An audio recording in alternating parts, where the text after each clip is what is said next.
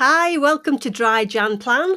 Uh, these are very short episodes to help you get through dry January. Uh, in the past, have you found yourself white knuckling it and using willpower and maybe caving in and having that drink? So I've put this series together for the whole month of January just to give you some tips and skills and techniques and some expert advice. I've been alcohol free since 2019, and um, whether you're planning on extending your alcohol free um, lifestyle or whether you're just taking a month off, these tips and skills will be absolutely invaluable to help you get through the month and certainly make you think about drinking and the way your drinking pattern is when the 1st of February comes around. A caveat is if you think you are physically dependent on alcohol, i.e., if you stop drinking, you get headache, you get sweaty, you get shaky, please, please go and seek medical advice before stopping because it can be very dangerous just stopping alcohol if you have a physical dependency. So these will be dropping every day. So tune in and uh, please do leave me a review. Thank you very much. Take care. Bye. Hi, and welcome to day 18 of the Dry Jan Plan. Today, I want to talk about um, social media really and other cultures around the alcohol free space, sober space, whatever you want to call it, because everybody's different. We all have our own personal experiences around alcohol. And I've always been um, more on the compassionate, don't worry about it. It is what it is at the minute. You'll get there in the end type of person. I don't want to come across as preachy with anybody, and I hope I've not come across as preachy in any of my podcasts. I see myself as an educator, which I love to do. I love to learn. I love to share my knowledge and expertise around alcohol and how it affects us, our body, our brain, our relationships, and, you know, lots of external factors. But I know there are other sober coaches out there that are very disruptive, in your face, really preachy. And that's not to say that that's not wrong, because I think we're all different. We all come at it from a different perspective and share how it's worked for us. So I just wanted to share that compassion. And I'm not saying that these other coaches don't have compassion, because I know quite a few people in the sober space now, and I do know they've got compassion. But I think with alcohol, because it can be such an ingrained habit within us, we need to understand why, and that's because it's got a very addictive nature to it.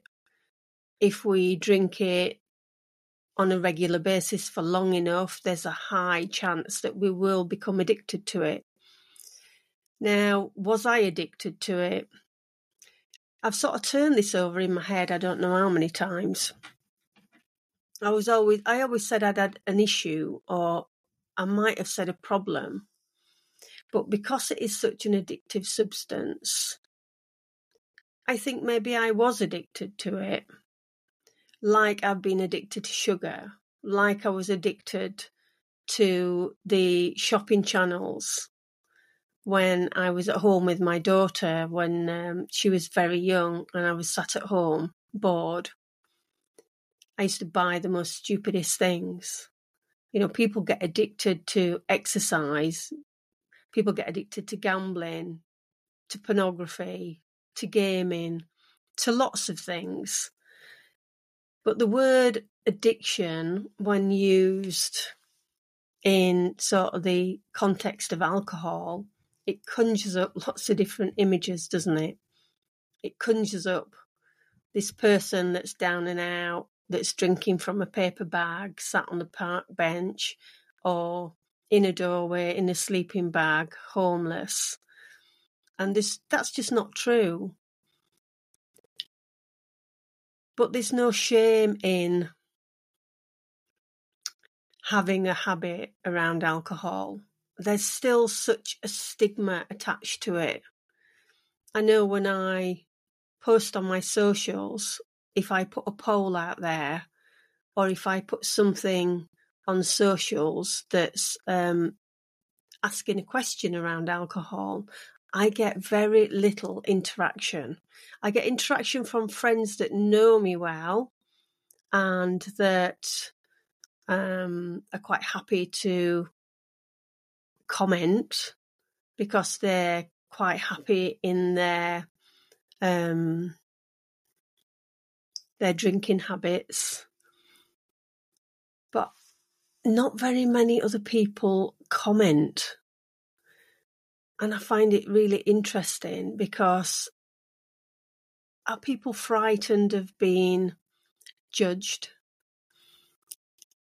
There's lots of people that come forward and will say, Hey, I've been um, alcohol free for six months, a year, five years, 10 years, you know, and we celebrate that together.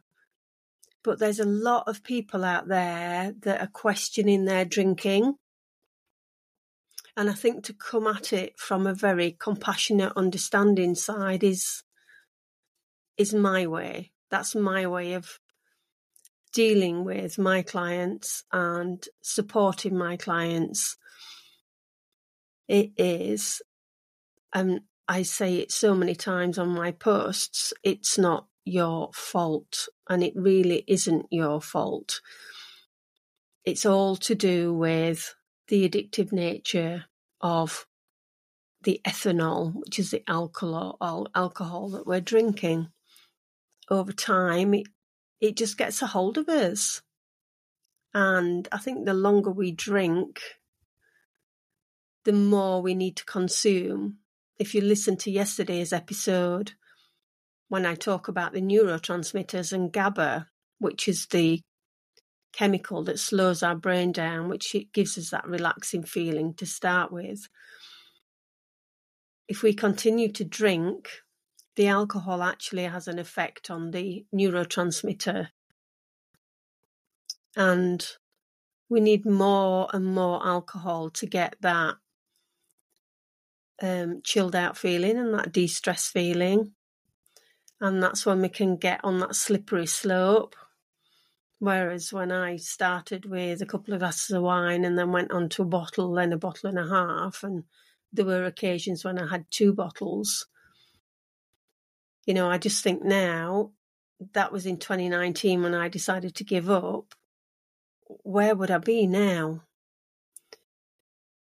And, you know, I try not to think about it too much, but you know, what does your gut tell you around your drinking?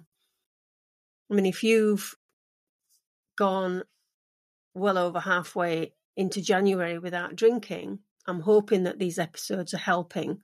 I'm hoping that you are understanding why you probably drink more than you want to and understanding the nature of alcohol and how it affects our body and our mind because when February comes around, you know, we all have a choice, don't we? And whether we drink or not. For me, I did 30 days and then decided to do another 30 days and then another 30 days. And it got to a year and, you know, I thought, hmm, I quite, I quite like this non drinking Carol. and I sort of carried on. But whether you decide to drink in February, or whether you've already started to drink throughout January and found you couldn't do it, it was too hard. I mean, one of the ladies I do um, a 30 day alcohol um, experiment in at Mindspace, which is the local charity in Stamford, um, where near where I live. And one of the ladies who is around alcohol all the time, who actually works in a hotel, um, went away to Wales and had her 50th birthday. And we had a conversation around it. And it was a matter of if you feel like drinking, then drink. If you don't want to drink, then don't drink. And it really is a choice. And it really wouldn't have mattered whether or not she had a drink or not. Because the important thing is awareness around that. And I think if you are you are drinking in January or you're thinking about drinking in February and going back to, you know, your normal drinking habits, then this podcast and this series of the dry Jan plan has really sort of hopefully opened your eyes and made you more aware. And I think having compassion from someone else, like a coach like me, and giving yourself some grace and letting yourself off the hook when maybe you've not reached that benchmark that you want to reach. Again, it's not your fault. And I think it's really important to understand that we only know what we know. You know, we we've only got the tools in our tool bag to bring up when we get a craving or a trigger if we're surviving on willpower, then that's a really difficult place to be because willpower and just changing our behavior does not work full time, long time, long term. It doesn't.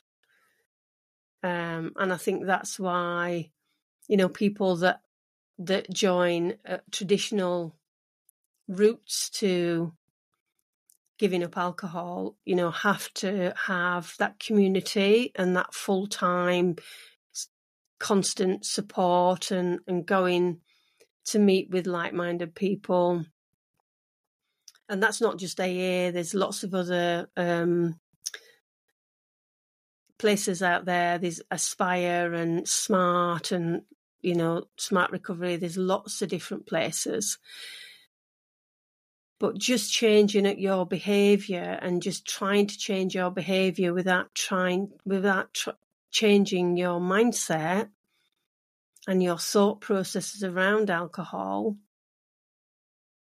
It's like just putting a sticking plaster on the wound and keep redressing it and redressing it and redressing it and it never actually healing to heal and to completely lose your desire for alcohol, if that's your end game, I don't know if it is or not, or even to moderate, you've got to change the way that you think about alcohol.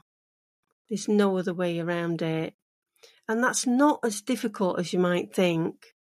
There's so many community groups out there, you know, that you can start off with. There's so much literature out there. There's so many podcasts out there that you can just educate yourself and that education and knowledge around your drinking patterns and what triggers you and when your cravings pop up and how you see it affecting your relationships, your working life, your health. You can start to just change the way you think now, using a coach, you can get there much quicker, for sure, because you've got the expert uh, and experience, expertise and experience from the coach. Or like me, I didn't have a coach. I just did the 30 day experiment without with Annie Grace and just, you know, learnt from the videos and things that I got from her, read things, listened to podcasts. And that's how I started my journey. So it is possible to do it not on your own because you always need um, knowledge because knowledge is power, but it's only powerful if you put it into practice. So, you know, there's no point working with a coach if you're not going to put into practice um, what's been, um, you know, what you're learning from the coach and the maybe I say homework in inverted commas. you know, if there's any extra stuff to do, like maybe journaling how you feel, um, or listening to particular podcasts, or doing some reading. You've got to be in feet first, and that's why when people come to me, if they're not completely ready, I'm not in the business of trying to cajole them or talk them into working with me or working with anybody else for that matter, because you've got to come to a point where you feel ready to tackle it. I did a whole decade of trying to do it myself. You know, promising myself on a Monday morning I wouldn't drink until Friday, and then by Wednesday I'd caved in. Um, you have two choices, you know. You either take on board that you need to make changes, and I think deep down, we know, we know for sure whether or not drinking is affecting our health, our relationships, our work, you know, the quality time we should be spending with our kids and loved ones. And if we're hungover um, or we're foggy headed or we're in a mood and we're feeling irritable, um, and we're not getting on as well as we think we ought to be getting on, and we know that alcohol's holding us back, then maybe it's time just to take that first tentative step into being curious and seeing what will happen if I carry on through into February. We're all different. We all take different paths. But what I want to say is don't beat yourself up. Don't get frustrated. Don't get annoyed with yourself. Don't worry about what other people are thinking. And definitely don't do it for somebody else because that breeds resentment. If you say to your partner or the kids or whoever, grandkids, I'm I'm going to do this, and I'm you know in your head you're thinking I'm going to do it for them, or even tell them that you're going to do it for them, and you have a really tough time and you're really miserable because you feel like you're missing out. It does breed resentment on that person because you want that recognition from them that they're actually, you know, you're actually doing it for them. And when that's not forthcoming, you get angry, you get bitter, you get annoyed. Lots of different emotions come up. Whereas if you're doing it for you to change how you feel about you, then you've only got responsibility to you. And then that doesn't matter if you have a blip. It doesn't matter if you start drinking again. It doesn't matter if you have a week on, a week off, a month on, a month off. Annie says it takes between eight and 13 times to be successful to get on top of our drinking habits. So keep that in mind. Keep going do what you can do. And this has been a very long episode, not five to 10 minutes long. I'm currently on 17 minutes and counting. but I just wanted to make it personal to you. Excuse me. That don't give yourself a hard time. Give yourself a bit of grace. And just be gentle with yourself. And it will happen, but you have to put the work in. You have to learn, you have to gain that knowledge, not changing your behaviour, but changing your thought processes around what you believe alcohol gives you. And does it really give you what you think it gives you? So you take care and I'll catch you again tomorrow. Bye.